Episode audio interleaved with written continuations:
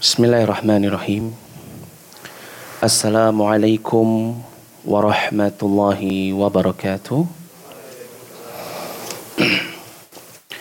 إن الحمد لله نحمده ونستعينه ونستغفره ونعوذ بالله من شرور أنفسنا وسيئات أعمالنا من يهده الله فلا مضل له ومن يضلل فلا هادي له أشهد أن لا إله إلا الله وحده لا شريك له وأشهد أن محمدا عبده ورسوله لا نبي بعده قال الله تعالى في كتاب الكريم يا أيها الذين آمنوا اتقوا الله حق تقاته ولا تموتن إلا وأنتم مسلمون وقال الله تعالى يا أيها الناس اتقوا ربكم الذي خلقكم من نفس واحدة وخلق منها زوجها وبث منهما رجالا كثيرا ونساء. واتقوا الله الذي تسألون به والأرحم إن الله كان عليكم رقيبا. وقال الله تعالى يا أيها الذين آمنوا اتقوا الله وقولوا قولا سديدا. يصلح لكم أعمالكم ويغفر لكم ذنوبكم ومن يطع الله ورسوله فقد فاز فوزا عظيما. أما بعد فإن أصدق الحديث كتاب الله. وخير الهدي هدي محمد صلى الله عليه وسلم وشر الأمور محدثاتها وكل محدثة بدعة وكل بدعة ضلالة وكل ضلالة في النار أعاذنا الله وإياكم من النار Ikhwani Fiddin yang dirahmati oleh Allah Subhanahu wa taala.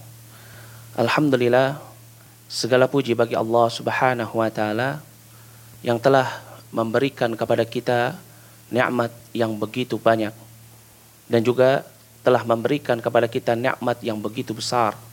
Di antaranya adalah nikmat iman dan juga nikmat Islam. Di mana tentunya kita ketahui bahwasannya kedua nikmat ini yaitu iman dan Islam ini merupakan dua nikmat yang menjadi salah satu syarat utama untuk kita bisa kembali ke kampung halaman kita yaitu jannatullah yang dipenuhi dengan berbagai macam nikmat. Karena tidaklah seseorang ketika ajal menjemput dirinya kemudian dia meninggalkan dunia ini dalam keadaan mukmin dan dalam keadaan muslim melainkan Allah Subhanahu wa taala pastilah akan memasukkannya ke dalam syurganya. Dan ini sebagaimana yang dikabarkan oleh Rasulullah sallallahu alaihi wasallam di dalam satu hadis dari sahabat Uthman bin Affan radhiyallahu anhu yang diriwayatkan oleh Imam Muslim. Kata Rasulullah sallallahu alaihi wasallam, "Man mata wa huwa ya'lamu annahu la ilaha illallah, dakhala jannah." Eh, barang siapa yang dia meninggalkan dunia ini dalam keadaan dia memahami makna dari kalimat la ilaha illallah, maka dakhala jannah. Dia akan masuk ke dalam syurganya Allah Subhanahu wa taala. Maka oleh karena itu, menjaga nikmat iman dan Islam ini merupakan amrun matlub wa muhimmah. Ini merupakan perkara yang sangat dituntut dan merupakan perkara yang sangat penting bagi kita untuk senantiasa memperhatikan keimanan yang Allah Subhanahu wa taala anugerahkan kepada kita. Begitu juga kita memperhatikan al-Islam yang Allah Subhanahu wa taala berikan kepada kita. Maka oleh karena itu Rasulullah sallallahu alaihi wasallam beliau senantiasa menasihatkan para sahabatnya begitu juga umat ini untuk senantiasa menjaga al-iman wal Islam. Sebagaimana beliau senantiasa membawakan firman Allah Subhanahu wa taala di dalam surat Ali Imran ayat yang ke-102 di dalam setiap khutbah hajahnya beliau di mana Allah Subhanahu wa taala berfirman ya ayyuhalladzina amanu ittaqullaha haqqa tuqatih wa la tamutunna illa wa antum muslimun wahai orang-orang yang beriman bertakwalah kalian kepada Allah dengan sebenar-benarnya takwa. Ai maknanya apa? Jagalah keimananmu dengan yang namanya ketakwaan. Wala tamutunna illa wa antum muslimun. Dan janganlah sampai engkau meninggalkan dunia ini kecuali engkau dalam keadaan seorang muslim. Yaitu maknanya apa? Jagalah Islam yang Allah Subhanahu wa taala anugerahkan kepada dirimu dan ini menunjukkan bahwasannya al-iman huwa yanzil wa yarfa. Iman itu terkadang bisa turun dan terkadang bisa naik bertambah. Yanzilu bil ma'asi Dan tentunya yang membuat keimanan seseorang itu turun yaitu dengan kemaksiatan-kemaksiatan yang dia lakukan. Begitu juga al-iman yang ada di dalam diri seseorang, dia bisa bertambah dan terus bertambah karena sebab ketaatan yang dia kerjakan kepada Allah Subhanahu wa taala. Wal Islam lahun nawaqid. Sedangkan Islam itu ada pembatal-pembatalnya. Maka merupakan suatu hal yang sangat muhimmah untuk kita senantiasa menjaga iman dan Islam yang Allah Subhanahu wa taala anugerahkan kepada kita.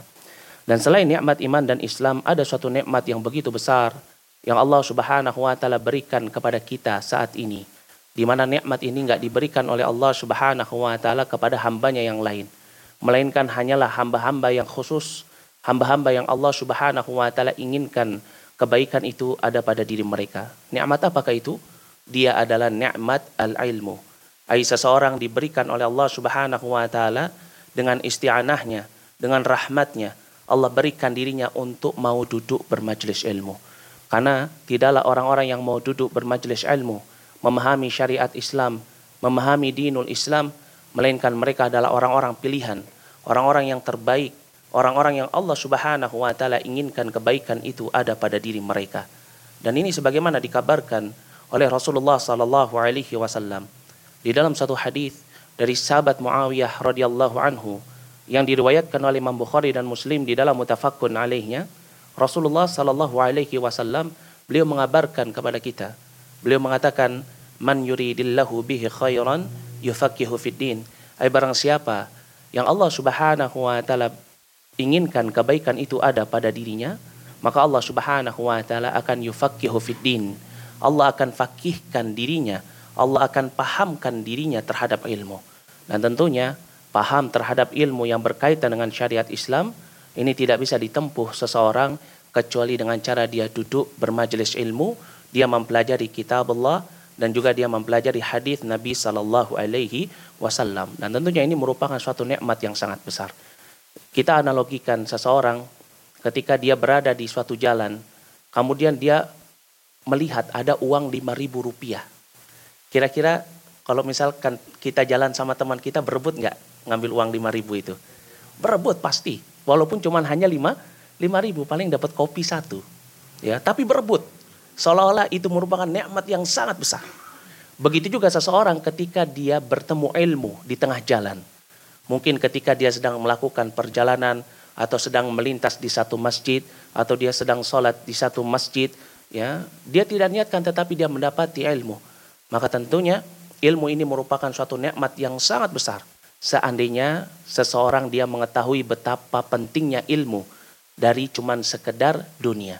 Maka dari itu Rasulullah Sallallahu Alaihi Wasallam di dalam satu hadis dari sahabat Anas bin Malik radhiyallahu anhu yang diriwayatkan oleh Imam Tirmidzi, Rasulullah Sallallahu Alaihi Wasallam beliau mengatakan, "Idza marartum ya bi riyadil jannah farta'u." Kalau misalkan kalian bertemu atau mendapati ya ketika kalian sedang jalan ada riyadul jannah, ada taman-taman syurga, maka farta'u, maka buatlah hati kalian nyaman di dalamnya. Maka para sahabat bertanya kepada Rasulullah sallallahu alaihi wasallam, "Ya Rasulullah, ma huwa riyadul jannah?" Wahai Rasulullah, apa yang dimaksud dengan taman-taman syurga? Karena mafhumnya yang dipahami oleh para sahabat yang namanya al-jannah wariyaduha dan taman-tamannya tentunya berada fidaril akhirah. Tetapi ini ada di dunia dan kita bisa menemuinya.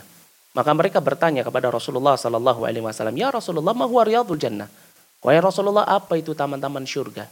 Apa kata Rasulullah Sallallahu Alaihi Wasallam? Hilakul dzikr, yaitu halakoh halakoh dzikir, halakoh halakoh yang di dalamnya kita diingatkan tentang perkara yang halal dan perkara yang haram. Kita diingatkan tentang Allah Subhanahu Wa Taala. Kita diingatkan tentang pelajaran agama Islam kita. Kita diingatkan tentang bagaimana tata cara beribadah kepada Allah dan kita diingatkan tentang syurga dan neraka serta kematian. Inilah hilakul dzikr. Maka dari itu beruntunglah orang-orang yang ketika dia di tengah perjalanannya dia mendapati majelis ilmu dan dia mau duduk di dalamnya maka ini diibarahkan oleh Rasulullah sallallahu alaihi wasallam seperti orang yang sedang berada di taman-taman syurga Masya Allah dan Alhamdulillah berkat pertolongan Allah subhanahu wa ta'ala kita masih uh, bisa mem, uh, kembali bertemu di dalam majelisul ilm dan kita masih berada di dalam kitab Al-Umdatul Ahkam ini kitab yang berkaitan tentang pelajaran fikih. Dan pada pertemuan sebelumnya kita telah uh, mengambil bab yang pertama di dalam kitab At-Taharah dan kita baru membaca uh, tiga hadis yang uh, berada di dalam bab ini. Dan pada pertemuan sebelumnya kita telah membaca hadis dari Abdullah bin Amrin ibn al-As ya wa Abi Hurairah wa Aisyah radhiyallahu anhum. Jadi hadis ini diriwayatkan ya oleh siapa? Oleh sahabat Abdullah bin Amrin bin al-As ya dan juga oleh sahabat Abu Hurairah dan juga oleh sahabat Aisyah radhiyallahu anha. Ya, taib. Di mana ya mereka ini Abdullah bin Amrin bin Al-As dan Abu Hurairah dan Aisyah radhiyallahu anhum qalu mereka mengatakan qala Rasulullah sallallahu alaihi wasallam wailun lil aqabi minan nar. Ini apa celakalah ya tumit-tumit ya minan nar dari api neraka yaitu tumit-tumit bagian belakang yang tidak terkena air air wudu. Ya di dalam hadis ini menerangkan kepada kita ya pada pertemuan sebelumnya kita telah menjelaskan ya bahwasannya hadis ini ada kaitannya dengan hadis yang sebelumnya ya di mana Rasulullah Shallallahu Alaihi Wasallam beliau mengatakan layak balu layak balullahu salata ahadikum idza ahdatha hatta yatawadda. Yani tidaklah Allah Subhanahu wa taala akan menerima salat di antara kalian salah seorang di antara kalian ya kecuali apa ketika dia berhadat sampai dia berwudu. Maka dari itu kita ketahui bahwasannya al wudu ini merupakan syartun lis salah. Wudu ini merupakan syarat untuk salat. Orang yang tidak tidak wudu atau tidak bersuci ketika salat, terutama ketika dia berhadat, ya maka apa? Maka tentunya salatnya itu tidak akan tidak akan sah.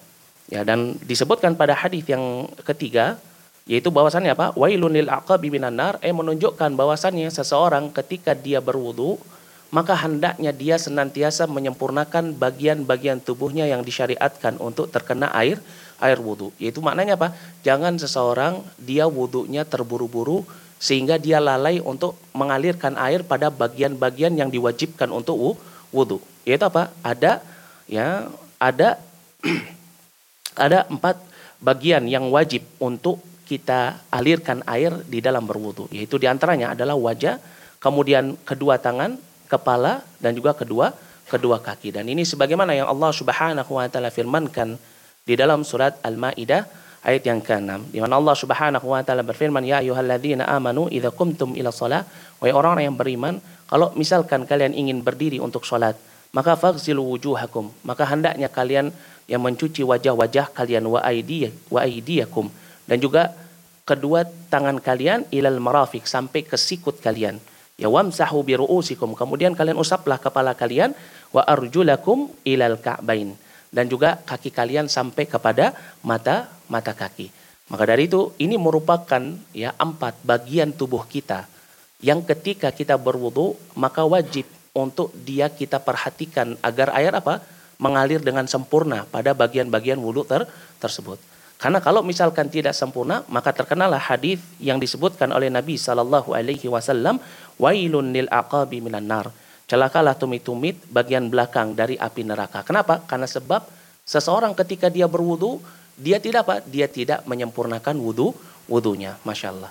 Berarti hadis yang kemarin menerangkan kepada kita tentang pentingnya kita untuk mengetahui bahwasannya al-wudu ini menjadi syarat untuk sholat. Adapun wudu, hukumnya ini ada tiga. Yaitu yang pertama bahwasannya apa? Ada suatu amalan atau ibadah yang diwajibkan untuk berwudu ada yang di mana para ulama berbeda pendapat apakah hukumnya wajib atau hukumnya sunnah. Dan juga ada hal-hal yang disunahkan untuk ber, berwudu. Adapun yang wajib sudah pasti, yaitu apa? Ketika seseorang dia mau sholat, maka hukumnya wajib untuk dia berwu, berwudu. Adapun ketika seseorang dia mau tawaf atau dia mau memegang Al-Quran mubasyarah secara langsung, ya maka para ulama berselisih pendapat apakah dia wajib wudu atau dia mus, mustahab. Adapun yang mustahab di dalam wudhu yaitu adalah ketika seseorang dia ingin mengulangi sholatnya. Eh, dia masih memiliki wudhu, dia belum batal, dia belum berhadat, tetapi dia ingin mengulangi sholatnya. Misalkan dia dia berwudhu di waktu subuh, kemudian di waktu zuhur dia belum berhadat, dia belum batal wudhunya. Maka disunahkan bagi dirinya untuk apa? Untuk berwudhu kembali dan ini hukumnya adalah musta, mustahab. Kemudian juga ya idza arada an ya'uda ya lil jima' Kalau misalkan seseorang dia ingin berhubungan dengan istrinya kembali, maka disunahkan untuknya berwu, berwudu. Ya, misalkan istrinya ada dua, dia habis pergi ke istri yang pertama, dia mau pergi ke istri yang kedua, maka disunahkan untuk dia ber, berwudu ketika dia ingin ya berjima dengan istri istrinya. Kemudian juga disunahkan berwudu ya idza zada an yanam. Kalau misalkan seseorang apa datang rasa kantuk, ini disunahkan untuk berwudu atau misalkan dia tidur ya maka diwajibkan ketika dia bangun dia berwudu. Kemudian yang terakhir adalah indal ghusl. Yani ketika seseorang ingin mandi janabah maka disunahkan untuk dirinya berwudu. Tetapi wudhu di dalam mandi janabah ini hukumnya adalah sun, sunnah. Jadi seseorang kalau misalkan dia lupa berwudhu ketika mandi janabah, tetapi dia telah mengalirkan seluruh air ke seluruh badannya, dia sudah meyukhalil, dia sudah menggosok-gosok rambutnya dan juga lehyanya, jenggotnya, untuk agar kulit kepalanya atau kulit bagian bawah wajahnya ya tersentuh air, tetapi dia lupa berwudhu, maka dia telah dikatakan sebagai orang yang telah su suci. Kenapa? Karena al-wudhu ya indal gusli atau uh, ketika mandi janabah ini hukumnya adalah mus mustahab. Taib. Dan insya Allah pada kesempatan siang hari yang berbahagia ini kita akan kembali melanjutkan membaca hadis yang ada di dalam kitab At-Taharah. Qala al-muallif berkata al-muallif An Abi Hurairah radhiyallahu anhu anna Rasulullah sallallahu alaihi wasallam qala idza tawaddaa ahadukum falyaj'al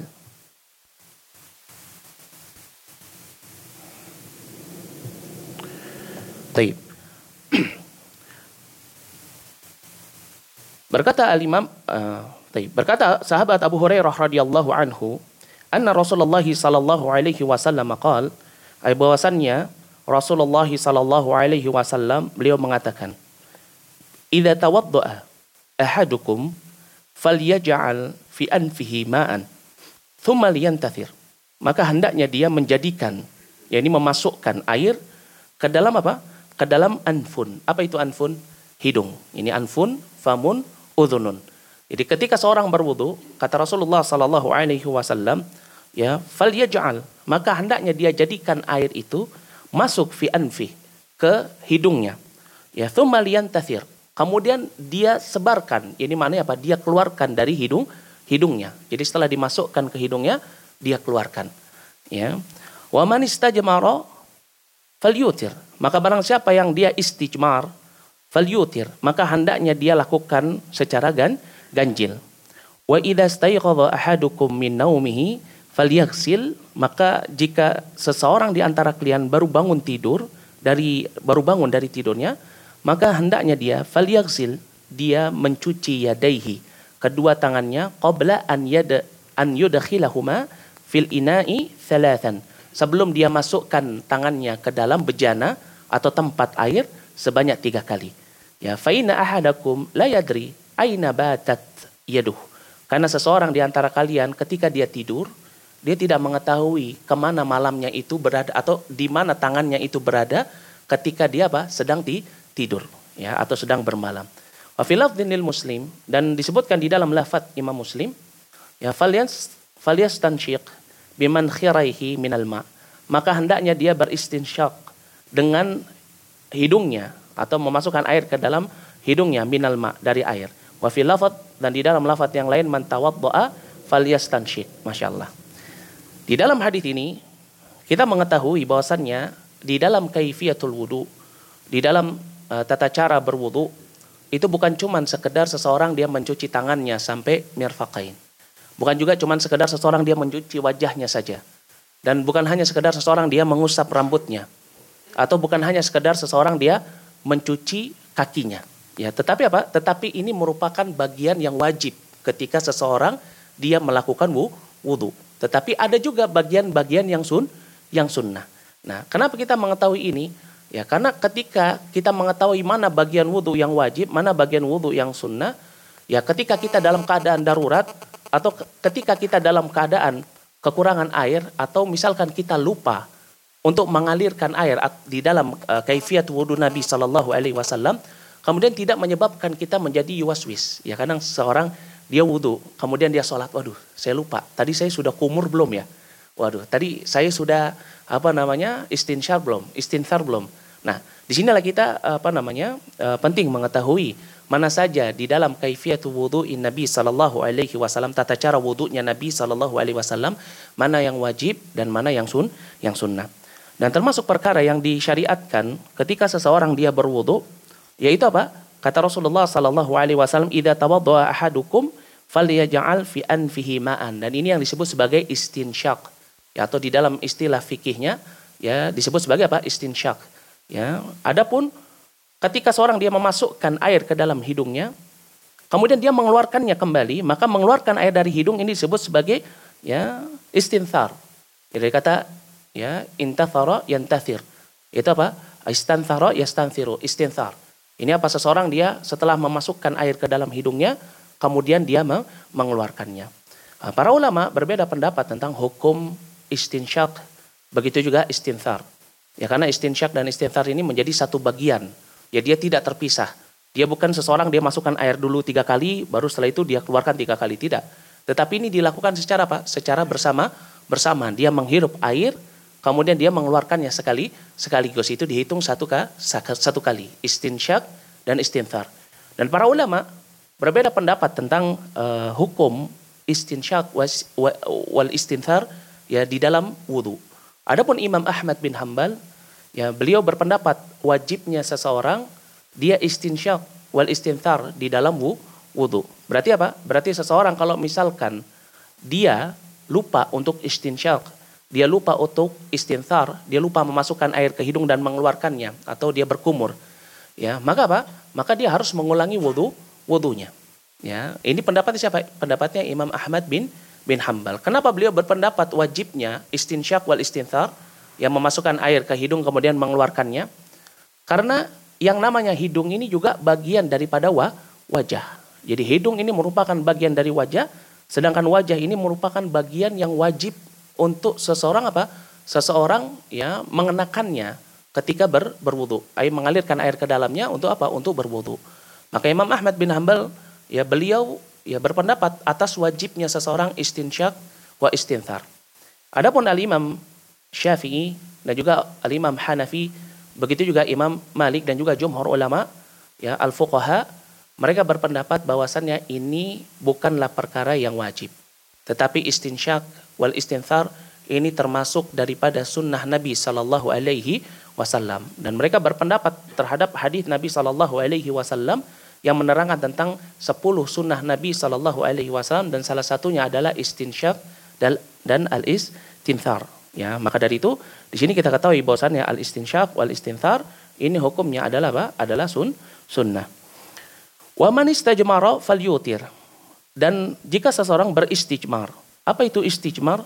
Jadi di dalam hadis ini ada dua penjelasan, yaitu penjelasan tentang ya raf'ul hadath dan satu lagi penjelasan tentang izalatul khabath. Pada pertemuan-pertemuan sebelumnya kita telah uh, menerangkan dan telah mengetahui bahwasan yang namanya tahara ini ada du, dua. Ada yang disebut sebagai raf'ul hadath. Ya, apa itu raf'ul hadath? Mengangkat hadat.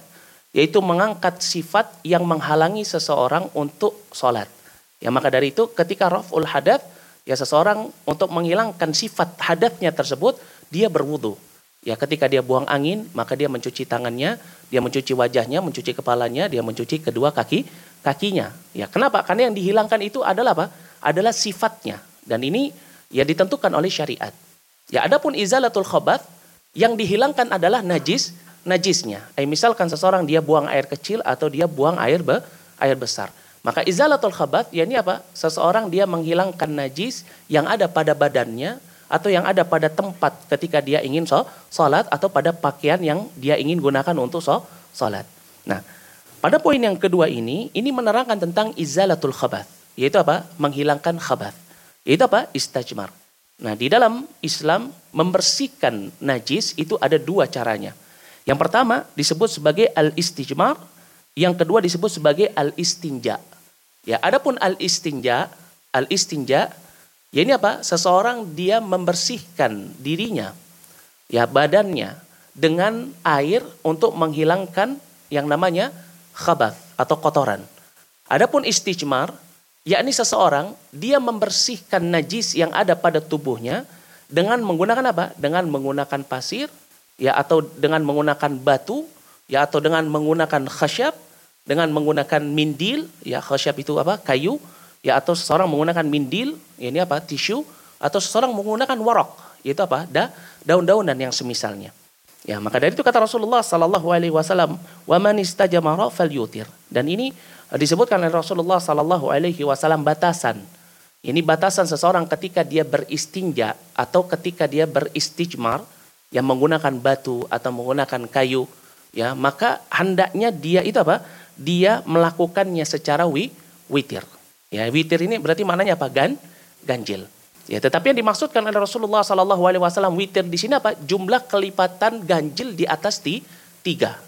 Ya, jadi nggak boleh seseorang ketika dia mau beristijmar, ya satu saat dia naik gunung, ya tidak menemukan air, kemudian dia habis buang air kecil atau buang air besar, ya dia dia nggak menemukan uh, tisu, ya kemudian dia menemukan batu atau menemukan uh, daun. Bagaimana cara saya apa namanya bersuci untuk menghilas, menghilangkan khabat?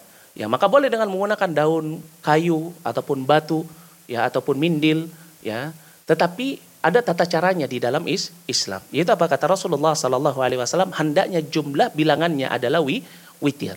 Ya, dan juga jumlahnya itu di atas tiga. Ya tidak boleh kurang dari tiga. Kenapa? Karena untuk lebih meyakinkan untuk hilangnya najis ter tersebut. Ya, masya Allah. Dan ini merupakan ya uh, rahmat Eh, dari agama yang selamat ini ketika kita beramal di dalam agama yang selamat ini semuanya diatur dengan apa? Dengan Alkitab wasun wasunnah. Bahkan ketika seorang dia membersihkan kotoran yang ada pada tubuhnya, Rasulullah Shallallahu Alaihi Wasallam memberikan adabnya, yaitu hendaknya melakukannya dalam jumlah bilangan gak ganjil. Berarti berapa? Tiga. Kalau dia merasa tiga belum cukup, berarti boleh dia apa namanya menambahnya dengan dua.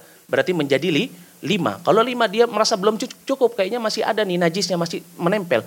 Maka boleh dia menambahkan sampai pada jumlah bilangan tujuh, kemudian jumlah bilangan sebelas, tiga belas dan seterusnya boleh. Tetapi tidak boleh kurang daripada ti, tiga. Ini untuk apa? Untuk seseorang izalatul khobat. Kalau bahasa kitanya apa? Cebok ya. Nah bersihkan apa? E, najis, kotoran yang ada pada tubuh tubuh kita. Nah dan ini juga sebagaimana yang disebutkan e, di dalam hadis dari sahabat Aisyah radhiyallahu anha yang diriwayatkan oleh Imam Ahmad dan juga diriwayatkan oleh Imam Daruqutni. Di mana Rasulullah sallallahu alaihi wasallam beliau mengatakan idza dhahaba ahadukum ilal ghaid kalau misalkan salah seorang di antara kalian pergi untuk buang air besar ya falyastatib bi thalathati ahjar maka hendaknya dia untuk membersihkannya dengan apa? Dengan tiga ba, tiga batu. Ya, kata Rasulullah sallallahu alaihi wasallam fa innaha tajzi'u anhu. Karena sesungguhnya tiga batu itu bisa membuat apa? Membuat kita yakin bahwasannya khobat tersebut telah hilang dari badan badan kita. Nah, ini perintah dari Nabi sallallahu alaihi wasallam. Untuk apa? Untuk istijmar. Yang pertama witir dan yang kedua jumlahnya ti, tiga. Adapun dalil yang menerangkan tentang larangan seseorang beristijmar di bawah daripada tiga, yaitu sebagaimana disebutkan di dalam hadis dari Salman yang diriwayatkan oleh Imam Muslim. Qala yani Salman radhiyallahu anhu beliau mengatakan nahana an-nabiy sallallahu alaihi wasallam.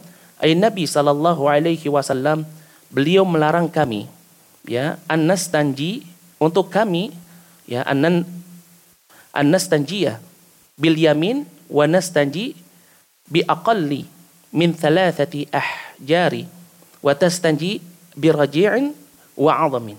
Masyaallah di dalam hadisnya Salman radhiyallahu anhu yang diriwayatkan oleh Imam Muslim ini, Rasulullah sallallahu alaihi wasallam ini pernah ya melarang para sahabatnya. Kata sahabat Salman nahana Rasulullah sallallahu alaihi wasallam an nastanji'a untuk kami beristinja. Ini apa? Membersihkan izalatul khabath, membersihkan kotoran yang ada pada uh, diri kami bil yamin dengan menggunakan tangan ka kanan. Ya, berarti apa? Berarti seorang muslim ketika dia ya telah buang air besar dan dia ingin membersihkan kotoran yang ada pada tubuhnya, pada kemaluannya, maka nggak boleh dia ceboknya dengan menggunakan tangan ka kanan. Kenapa? Rasulullah Shallallahu Alaihi Wasallam melarang. Ini yang pertama. Jadi ketika beristijmar atau beristinja tidak boleh menggunakan tangan kanan. Ini yang pertama. Yang kedua apa? Wanastanji bi aqalli min thalathati ahjar. Dan nggak boleh juga ya Nabi Shallallahu Alaihi Wasallam melarang kami untuk apa? Untuk beristinja dengan apa? Dengan jumlah di bawah daripada ti, tiga. Ya ini nggak boleh pakai lebih sedikit dari tiga, ba, tiga batu. Berarti berapa? Berarti kalau nggak tiga yaitu le, lebih. Kalau merasa kurang bersih berarti boleh kelipatannya selama dia wi, witir ya sebagaimana disebutkan di dalam hadis yang kita bacakan wa man istajmara falyutir barang siapa yang dia beristijmar maka hendaknya dia menggunakan jumlah bilangan yang ganjil yaitu apa tidak boleh kurang daripada tiga jadi nggak boleh menggunakan tangan kanan tidak boleh juga kurang daripada tiga ya wa nastanji biraji'in au azamin dan nggak boleh seseorang dia beristinja dengan menggunakan apa kotoran jadi nggak boleh Ya misalkan dia lihat oh ada kotoran ya keledai kering misalkan. Kemudian dia ingin apa? Ingin membersihkan ya kotoran pada dirinya. Kemudian dia gunakan kotoran hai, hewan. Maka ini tidak bo, tidak boleh. Ini yang pertama. Kedua tidak boleh juga menggunakan apa? Menggunakan tulang. Ya misalkan dia menemukan ada tulang bekas tulang sapi atau tulang apa ya kemudian ketika dia istinja dia bawa tulang itu kemudian dia membersihkannya dengan tulang tersebut ini juga tidak diperboleh tidak diperbolehkan dan termasuk di dalamnya dalam bab tulang ini yaitu tidak boleh seseorang dia beristinja atau dia membersihkan kotoran yang ada pada kemaluannya atau pada badannya dengan menggunakan maka makanan. Nah, kenapa dilarang tidak boleh menggunakan tulang? Karena tulang ini merupakan makanan jin. Ya, jadi nggak boleh seseorang dia apa? Tidak boleh seseorang dia istinja dengan maka makanan, baik itu tulang ataupun semua makanan yang dimakan oleh manusia. Karena semua makanan yang dimakan oleh manusia ini juga makanan yang dimakan oleh jin. Ya, maka dari itu, ya kalau misalkan kita makan, kemudian makanan itu jatuh, maka kita tidak boleh untuk menginjak makanan ter tersebut. Kenapa? Karena makanan itu juga makanan apa saudara kita jin. Ya, jadi kalau kita lihat di tengah jalan, oh ada makanan nih, ada roti jatuh. Kadang kita suka iseng, kita injek, ya, atau kita apa? Kita tendang-tendang. Nah, ini bukan adab. Ya, kenapa? Karena jin memakan makanan sisa manu, manusia. Maka dari itu seseorang ketika dia menemukan ada tulang, ya ada makanan, maka tidak boleh dia beristinja atau beristijmar dengan menggunakan apa? Dengan menggunakan makanan atau dengan menggunakan tulang. Dan kemudian kalau misalkan ditanya, mana yang lebih afdol? Seseorang dia ketika izalatul khabath, dia membersihkan kotoran yang ada pada tubuhnya. Apakah menggunakan batu atau yang semisalnya? beristijmar atau beristinja. Dia menggunakan apa? Menggunakan a, air. Ya, maka tentunya jawabannya adalah yang paling afdal yaitu adalah menggunakan a, air. Kenapa? Karena inilah yang dipilih oleh Nabi Shallallahu alaihi wasallam. Dan ini disebutkan oleh sahabat Anas bin Malik radhiyallahu anhu yang diriwayatkan oleh Imam Bukhari dan Muslim di dalam mutafakun alaihnya. Di mana sahabat Anas bin Malik radhiyallahu anhu, nah sahabat Anas bin Malik ini beliau adalah khadimin Nabi sallallahu alaihi wasallam. Beliau adalah pembantunya Nabi Shallallahu Alaihi Wasallam.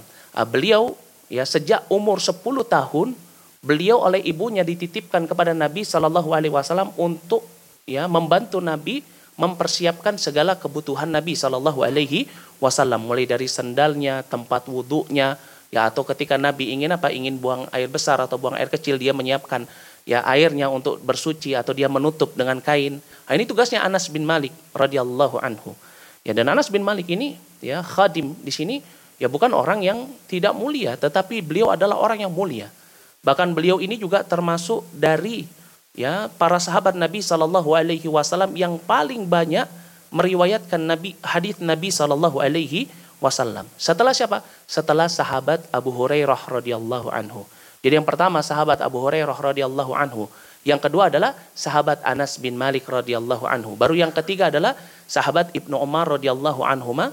Yang keempat ya sahabat Aisyah radhiyallahu anha dan yang terakhir sahabat Ibnu Abbas radhiyallahu anhuma.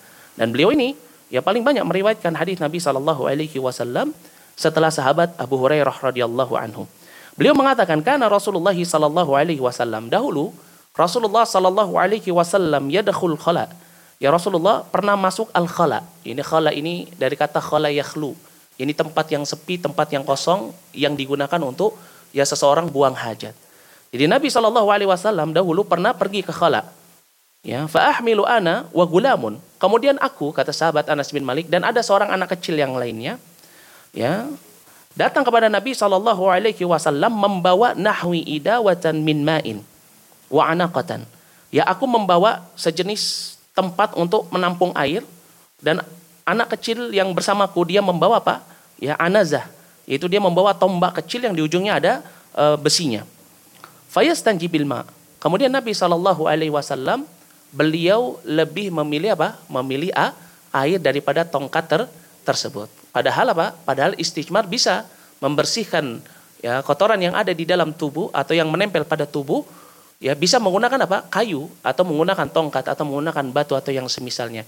Tetapi Nabi Shallallahu Alaihi Wasallam ketika disuguhkan antara tombak yang terbuat dari kayu yang ujungnya besi hadid ya kemudian dengan air maka Nabi Shallallahu Alaihi Wasallam lebih memilih air. Maka dari itu air menjadi suatu media yang paling baik ketika seseorang dia izalatul khabat ya dan kemudian di dalam bab ini ayo seseorang ketika dia beristijmar dia ingin menghilangkan kotoran tapi dengan apa? Dengan e, batu atau yang semisalnya.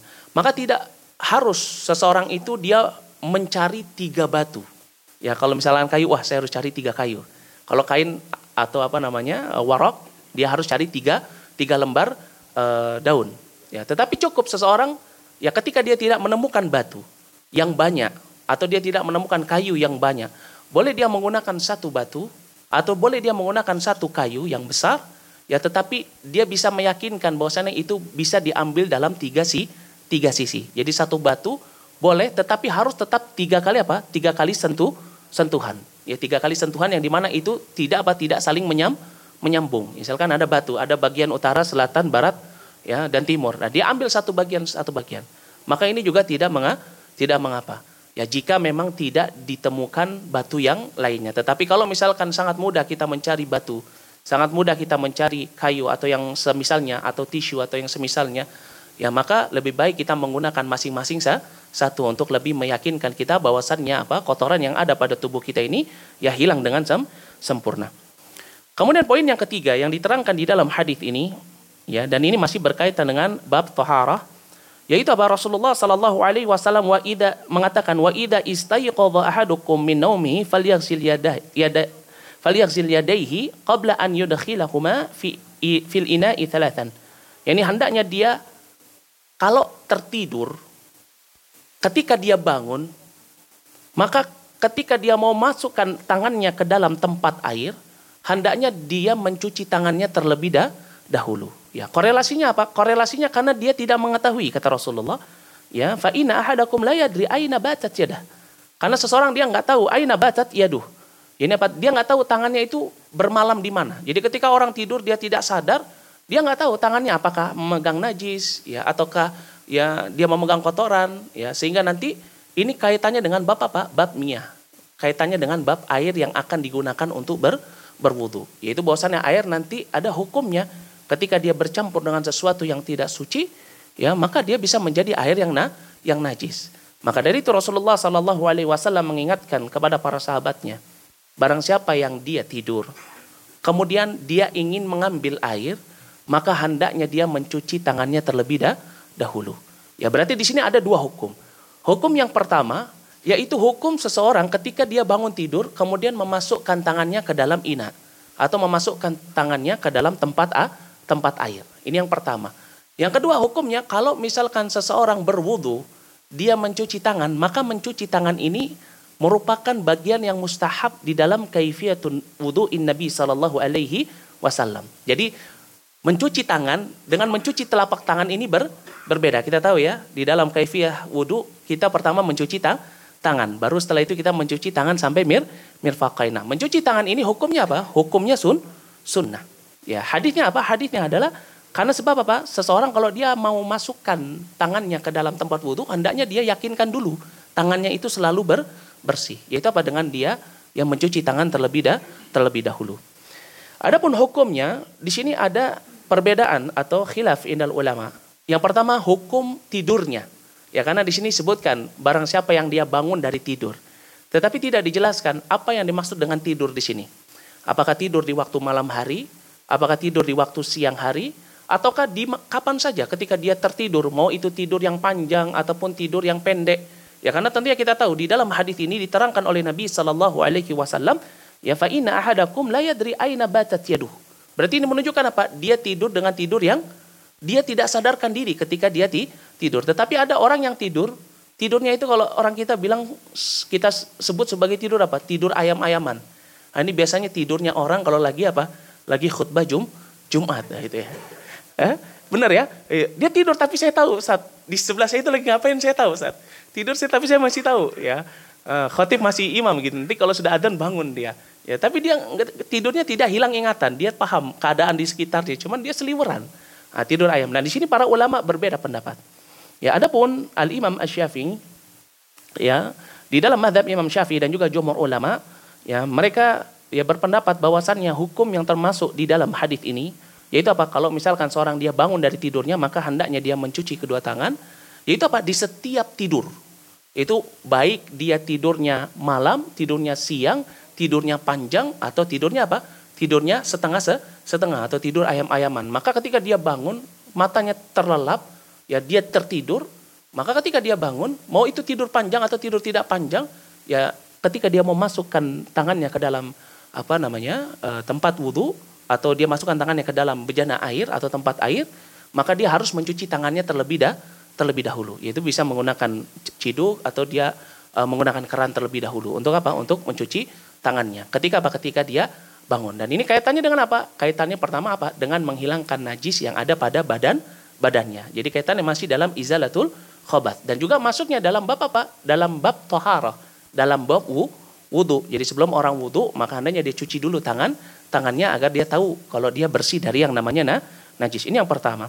Ya, adapun Imam Ahmad bin Hambal, ya, beliau hanya mengkhususkan yang dimaksudkan di dalam hadis ini yaitu tidur malam. Jadi kalau misalkan tidur Jumat itu nggak perlu orang dia mencuci ta tangan. Maka dari itu para ulama juga berbeda pendapat tentang hukum apakah tidur ini termasuk daripada pembatal wudhu atau ti tidak. Nah, dan kalau misalkan itu pembatal wudhu, maka tidur yang bagaimana yang membatalkan wudhu. Nah di situ para ulama khilaf. Ada yang mengatakan seluruh tidur, kalau dia tidur, dia bangun, dia wudhu. Berarti kalau mengikuti pendapat ini, orang yang di setiap khutbah Jumatnya dia tidur, maka ketika ikomah dikumandangkan, ya berarti dia harus apa? Dia harus pergi ke kamar mandi untuk apa? Berwu, berwudu. Tetapi kalau misalkan ya seseorang yang berpendapat mengikuti pendapatnya, Eh, orang yang mengatakan bahwasanya tidur yang dimaksud adalah tidur yang malam atau tidur yang memang benar-benar hilang akal, ya maka dia tidak perlu memperbarui wudhu wudhunya karena tidak membatalkan wudhu wudhunya.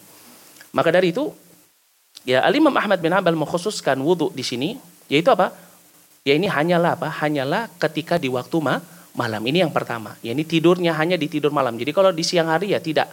Ya tidak seperti itu. Atau tidur yang tidak panjang berarti ti, tidak.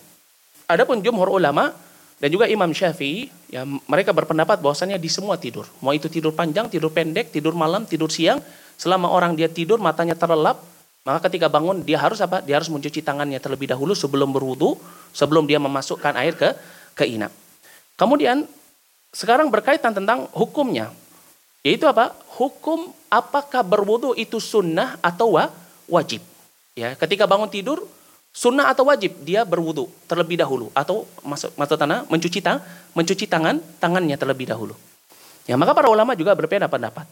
Kalau misalkan yang berpendapat ya sunnah, ya ini maknanya apa? Mencuci tangan itu hukumnya sun sunnah ketika dia bangun tidur dia cuci tangannya ini hukumnya sun sunnah. Berarti dia mengikuti pendapat para ulama yang mengatakan memasukkan air eh, memasukkan tangan ke dalam bejana atau ke dalam air dalam keadaan dia baru bangun tidur hukumnya mak makruh. Jadi hukum memasukkannya para ulama ber, terbagi menjadi dua. Ada yang mengatakan apa? Makruh. Ada yang mengatakan hukumnya haram. Ya berarti kalau hukumnya haram dia ber, berdosa. Nggak boleh dia memasukkan tangannya ketika dia baru bangun tidur, dia masukkan ke dalam apa? Tempat a, tempat air. Nah, kalau misalkan seseorang yang dia mengikuti pendapat makruhnya hukum orang yang memasukkan tangan ketika apa? Ketika baru bangun tidur ke dalam tempat air, ya, maka apa? Maka mereka mengikuti pendapatnya jumhur ulama, yaitu apa? Mengikuti pendapatnya jumhur ulama bahwasannya sunnahnya seseorang dia mencuci kedua tangannya ketika dia baru bangun tidur kalau dia mau memasukkannya ke dalam apa? Ke dalam tempat a, tempat air. Ya, tetapi kalau yang mengikuti pendapat para ulama yang mengatakan apa namanya wajibnya dia untuk men, mencuci kedua tangan dan salah satu pendapat ini merupakan pendapat yang masyur itu pendapatnya Imam Ahmad bin Hambal. Ya beliau mengatakan bahwasannya mencuci tangan ketika seorang bangun tidur sebelum dia memasukkan tangannya ke dalam air maka hukumnya wa, wajib dia mencu, mencuci. Kenapa? Karena haram seorang dia ketika dia bang, bangun dari tidur kemudian dia masukkan tangannya ke dalam tempat tempat air. Maka dari itu hukumnya menjadi apa? Hukumnya menjadi ya wajib ya bagi orang yang mengatakan haramnya apa? Haramnya seseorang memasukkan kedua tangannya ketika apa? Ketika dia baru bangun tidur ke dalam tempat tempat air. Dan inilah pembahasan uh, di dalam uh, hadis yang keempat dan juga uh, insya Allah nanti hadis yang kelima kita akan bacakan pada pertemuan yang akan datang karena waktu yang membatasi kita dan ini juga pembahasannya sudah mulai uh, lebih dalam lagi yaitu insya Allah pada kesempatan yang akan yang akan datang kita akan membahas tentang airnya. Jadi kalau di dalam pertemuan yang pertama sampai pertemuan pada siang hari yang berbahagia ini kita membahas tentang toharohnya, tentang hukumnya, tentang bagaimana raf'ul hadat dan bagaimana hukumnya tentang izalatul khabath dan insyaallah pada pertemuan yang akan datang kita akan membahas tentang media yang digunakan untuk ber, bersuci atau ber, berwudu dan hukum yang berkaitan dengan almiah. Dan barulah setelah itu nanti kita akan masuk pada kaifiyatu sifati wudu'in Nabi sallallahu alaihi wasallam dan semoga Allah Subhanahu wa taala memudahkan kita uh, di dalam menuntut ilmu dan memberikan kepada kita keistiqamahan di dalam memahami syariat Islam, di dalam mengibadah dan menuntut ilmu dan memberikan kita pemahaman yang benar di dalam syariat Islam dan juga di dalam beribadah kepada Allah Subhanahu wa taala. Amin amin ya rabbal alamin. Kurang lebihnya saya mohon maaf jika ada kesalahan kata itu datangnya dari saya. Dan jika benar itu datangnya dari Allah Subhanahu wa taala. Wa ana astaghfirullah wa atubu ilaihi wal afu minkum. Naktafi lahuna subhanakallah bihamdik. Asyhadu an la ilaha illa anta wa astaghfiruka wa atubu ilaihi assalamualaikum warahmatullahi wabarakatuh. Masih ada satu menit siapa yang mau bertanya? Tafadhal. Silakan. Ada yang mau bertanya? Tidak ada? Saya yang bertanya. Tafadhal silakan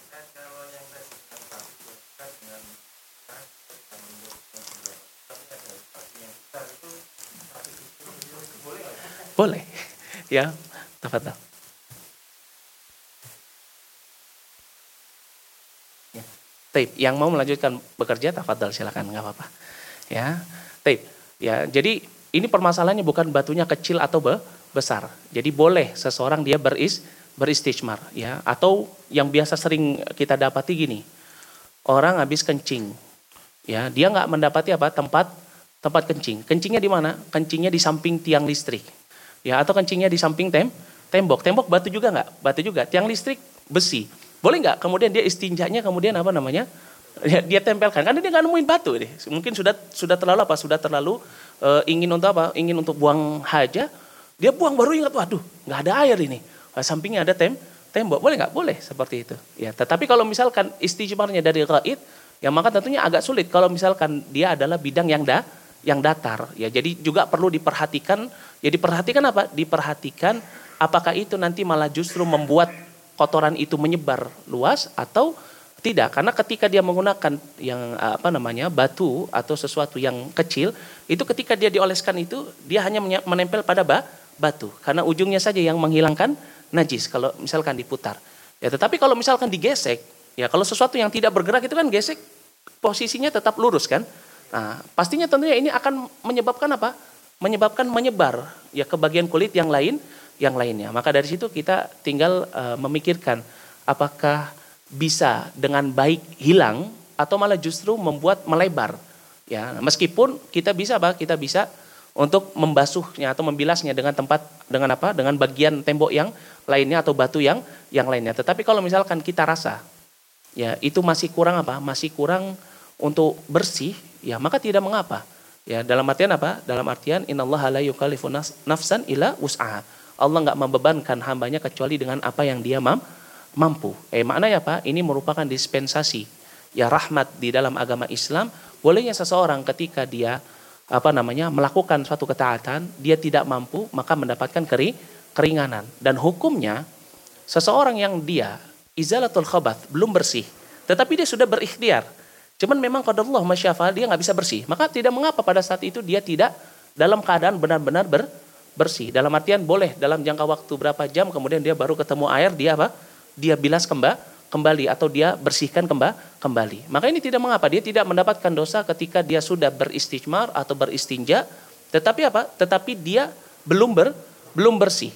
Tetapi nanti dia memiliki niat untuk apa? Untuk membersihkan membersihkannya. Hatta seandainya seseorang dia buang air kecil, dia nggak dapatin daun, dia nggak dapatin kayu, dia nggak dapatin yang semisalnya, ya dia juga nggak memiliki air, maka gak, tidak mengapa dia tidak membersihkannya, tetapi dia memiliki niat untuk membersihkannya pada waktu de, pada waktu dekat. Tetapi yang diharamkan adalah ketika dia mengetahui dia belum membersihkan kotoran yang ada pada bajunya atau pada badannya, kemudian dia mendirikan so, sholat. Nah ini yang tidak diperbolehkan. Kenapa?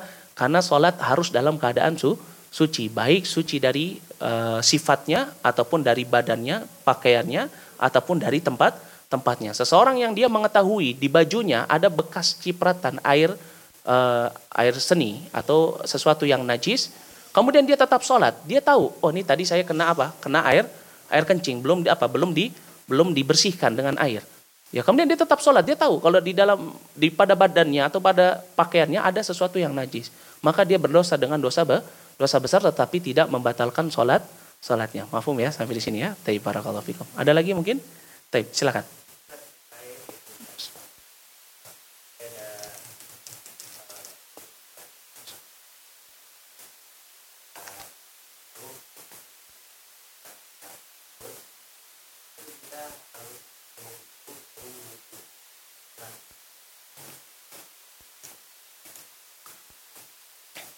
Taib barakallahu fikum. Taib bismillahirrahmanirrahim. Ya, adapun dartun ini kalau bahasa Arabnya kentut itu apa? Dart, ya. Ya. Seseorang kentut, kentut itu yang dikeluarkan apa? A? Angin, ya. Maka tentunya fitafsil, dirinci. Terkadang ada seseorang yang dia punya penyakit. Ya salah satunya orang yang punya penyakit ambeien ya atau penyakit sesuatu yang ada tambahan daging di bagian anus anusnya sehingga anusnya itu menjadi sedikit mele melebar. Nah, biasanya orang yang sudah tua, biasanya orang yang sudah tua yang sudah berumur, ya, biasanya ketika dia buang angin, biasanya ada sedikit kotoran keluar dari ya lubang apa? Lubang bagian belakangnya. Nah, kalau misalkan keadaannya seperti ini, maka dia wajib untuk beristinja terlebih dahulu, kemudian dia ber, berwudu. Tetapi kalau misalkan seseorang dia hanya buang angin dan dia tidak merasakan ada sesuatu yang keluar kecuali hanya ang angin. Ya, maka tidak disyariatkan untuk apa? Untuk dia beristinja terlebih dahulu ya kemudian berwu, berwudu karena istinja itu masuknya dalam bab al-baul wal ghaid. Ya, bukan dalam bab dort. Jadi babnya itu selalu di dalam bab fikih itu bab disebutkan sebagai baul wal ghaid. Nah, baul itu artinya adalah buang air kecil, ghaid itu adalah buang air be besar. Jadi keluar kotoran dari lubang bagian belakang. Adapun abortun yaitu uh, kentut kalau bahasa kita ini keluarnya uh, angin yang ada pada apa? Pada tuh pada badan dan itu tidak membawa apa? Tidak membawa kotor kotoran. Kalau seandainya membawa kotoran maka wajib bagi dirinya untuk istin istinja. Tetapi kalau dia merasakan oh enggak kok saya enggak enggak pernah seperti itu kebiasaan saya. Ya maka tidak mengapa dia apa? Dia e, tidak beristinja. Dosa enggak? Kalau dia yakin, kalau misalkan dia enggak pernah keluar kotoran, ya maka dia tidak dosa. Kenapa? Karena al yakin yuzilu syak anhu. Ya disebutkan di dalam e, kaidah fikih bahwasannya keyakinan itu menghilangkan kera, keraguan ini yang pertama. Kedua, kalau seandainya memang keluar ada, tapi dalam keadaan dia meyakininya enggak. Ya, maka apa? Maka dia tidak terkena dosa. Kenapa? Karena disebutkan di dalam hadis dari sahabat Ibnu Abbas radhiyallahu anhu yang diriwayatkan oleh Imam Ibnu Majah kata Rasulullah sallallahu alaihi wasallam innallaha tajawaza li an ummati anil khata wa nisyan wa mastuqrihu anhu Allah Subhanahu wa taala memberikan dispensasi untukku kepada umatku dari segala hal yang mereka atau dari segala kesalahan ataupun dosa yang mereka lakukan karena sebab mereka lupa, mereka tidak tahu atau mereka dipaksa. Nah, seorang yang ketika dia yakin kalau misalkan ya ketika dia kentut tidak keluar kotoran dari lubang uh, bagian belakangnya maka apa? Maka dia dihukumi sebagai orang yang tidak tahu kalau misalkan itu kelu keluar. Ya tapi tentunya seseorang dia harus meyakinkan dirinya terlebih dah terlebih dahulu. Eh, ini dia mengecek terlebih dahulu kalau memang kebiasaannya dia tidak apa namanya uh, keluar kotoran ya maka dia tidak perlu untuk membersihkan apa? Membersihkan lubang bagian belakang belakangnya atau beristinja terlebih dahulu. Wallahu a'lam bishawab. Mafhum ya. Taib ada lagi yang mau bertanya? Taib kalau sudah tidak ada, kita cukupkan sampai di sini. Kurang lebihnya saya mohon maaf. Jika ada kesalahan kata itu datangnya dari saya dan jika benar itu datangnya dari Allah Subhanahu wa taala. Wa ana astaghfirullah wa atubu ilaihi wal afu minkum. Naktafi lahuna. Subhanakallah bihamdi. asyhadu an la ilaha illa anta astaghfiruka wa atubu ilaihi. Assalamualaikum warahmatullahi wabarakatuh. La